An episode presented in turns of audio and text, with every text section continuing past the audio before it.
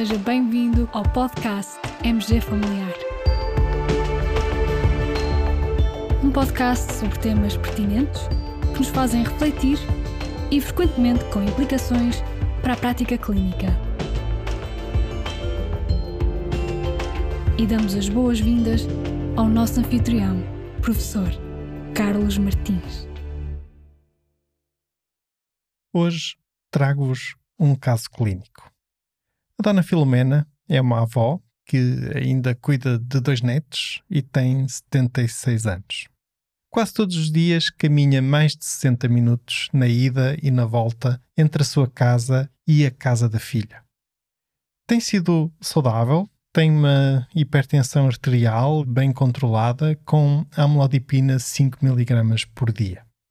No verão passado, fez umas análises e, quando recorreu à sua médica de família, teve que ser atendida por outro colega da equipa porque a médica de família se encontrava de férias. Esse colega medicou a doente com rosuvastatina 10 mg.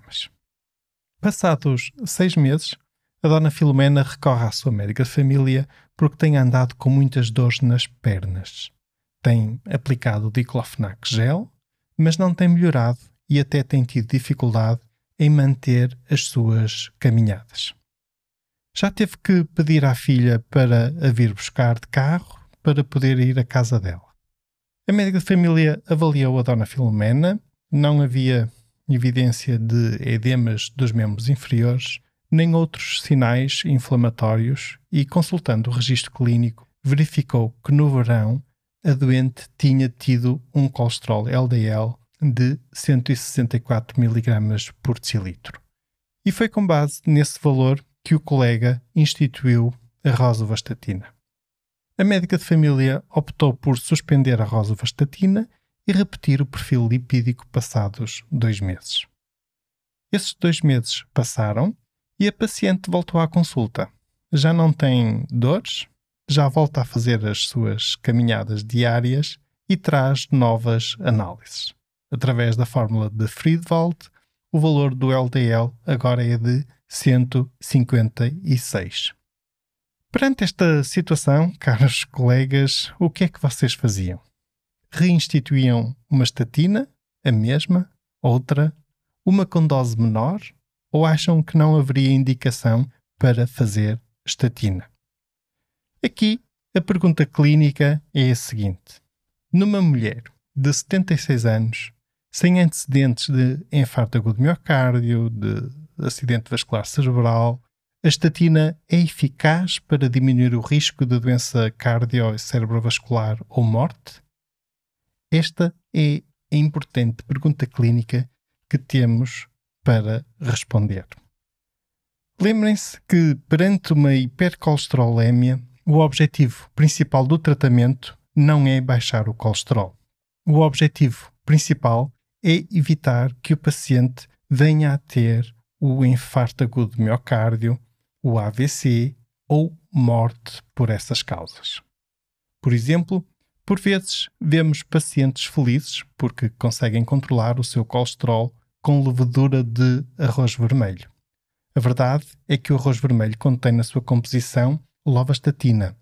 Mas até hoje, nenhum ensaio clínico efetuado com arroz vermelho demonstrou eficácia na redução do risco de eventos cardiovasculares ou morte.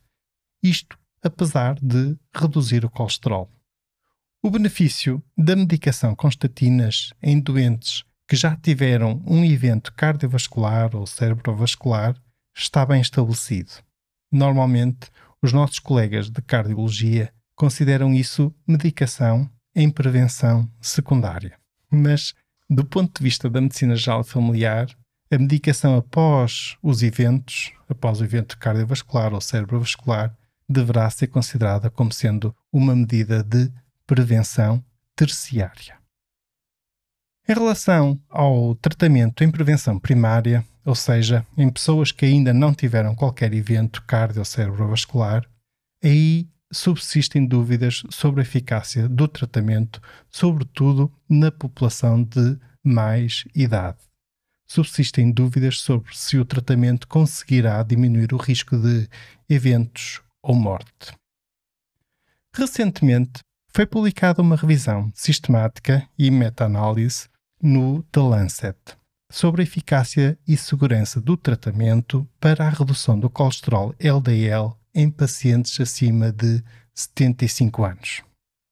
Eu disse tratamento e frisei porque nesta revisão foi avaliada a eficácia e segurança quer das estatinas, quer de outros fármacos, como por exemplo o ezetimibe e os inibidores de PCSK9. Nas conclusões, os autores desta revisão afirmam que, em pacientes de idade superior ou igual a 75 anos, o tratamento redutor do colesterol LDL se revela eficaz na redução de eventos cardiovasculares, tal como nas pessoas de idade mais jovem. Ora, esta meta-análise tem um problema sério na sua metodologia. Os autores misturaram e agregaram dados de estudos de prevenção primária com estudos de prevenção terciária. Este é um erro metodológico grave, porque são duas questões clínicas consideravelmente diferentes. Uma coisa é a prevenção de eventos em pacientes que nunca tiveram um infarto ou um AVC, Outra coisa é a prevenção de eventos em doentes que já tiveram esse tipo de problemas de saúde. Misturar dados destes dois tipos de situação é uma má prática de investigação com elevada probabilidade de enviesamento das conclusões. E querem ver como isto é verdade? Consultando o anexo que é publicado como ficheiro suplementar ao artigo no The Lancet, é possível verificar que afinal os autores até realizaram uma subanálise em que separaram a prevenção primária da prevenção terciária. E na meta-análise dos estudos em prevenção primária, não se confirma o benefício na redução de eventos cardiovasculares. Este estudo acaba por ser relevante precisamente por dois motivos. Primeiro, porque é um bom exemplo de um erro metodológico, isto com sentido pedagógico. Segundo, porque consultando o tal ficheiro suplementar, este é mais um estudo que vem demonstrar a falta de eficácia das estatinas e de outros tratamentos hipolipidemiantes em prevenção primária. Sobre esta mesma questão, já agora, há um ensaio clínico randomizado a decorrer, o STARRY Trial, que visa avaliar a eficácia da atorvastatina na redução de eventos em pessoas acima dos 70 anos, em contexto de prevenção primária. São aguardados os resultados para daqui a dois anos e poderemos ter nessa altura uma nova luz e nova evidência científica sobre este tema. Já agora, outra curiosidade sobre a revisão sistemática publicada no The Lancet: não se verificou diferença entre o efeito das estatinas e o efeito dos inibidores PCSK9 ou o efeito do ezetimibe. Quer isto dizer, em contexto de prevenção terciária, verificou-se benefício com os três grupos de fármacos e em contexto de prevenção primária, não se verificou benefício com qualquer um deles. Voltando agora ao nosso caso clínico, com base nos dados disponíveis no apêndice desta revisão sistemática, a dona Filomena não teria indicação para manter a estatina. Por outro lado, também seria importante ponderar aqui o balanço entre benefício e potencial dano da instituição do tratamento. Quando se instituiu a estatina, neste caso, a dona Filomena perdeu qualidade de vida. Antes do tratamento, a paciente estava bem, sentia-se bem, apenas tinha um parâmetro analítico alterado. Com a instituição do tratamento, a qualidade de vida da paciente deteriorou-se. Aliás, a partir daí, a dona Filomena, que antes se sentia bem, passou a sentir-se doente. Aqui está um exemplo como, com a intenção de prevenirmos doença futura, acabamos por transformar desnecessariamente uma pessoa que se sente bem numa pessoa doente. E há ainda uma particularidade, neste caso da Dona Filomena, a terem atenção. Tal como consta nas guidelines da Sociedade Europeia de Cardiologia, a associação da amlodipina à estatina aumenta o risco de miopatias. Ou seja, caso se optasse por reintroduzir a estatina, seria sensato tentar um outro fármaco antihipertensor para diminuir o risco de miopatia.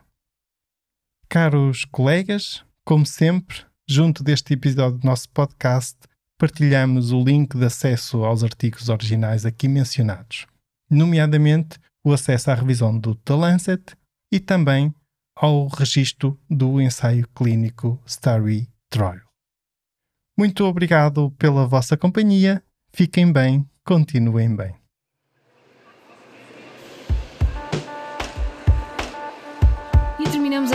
Edição do podcast MG Familiar. Muito obrigada por nos ouvir. Se desejar completar a sua leitura, muitos dos conteúdos abordados neste podcast estão disponíveis em www.mgfamiliar.net. Até ao próximo episódio.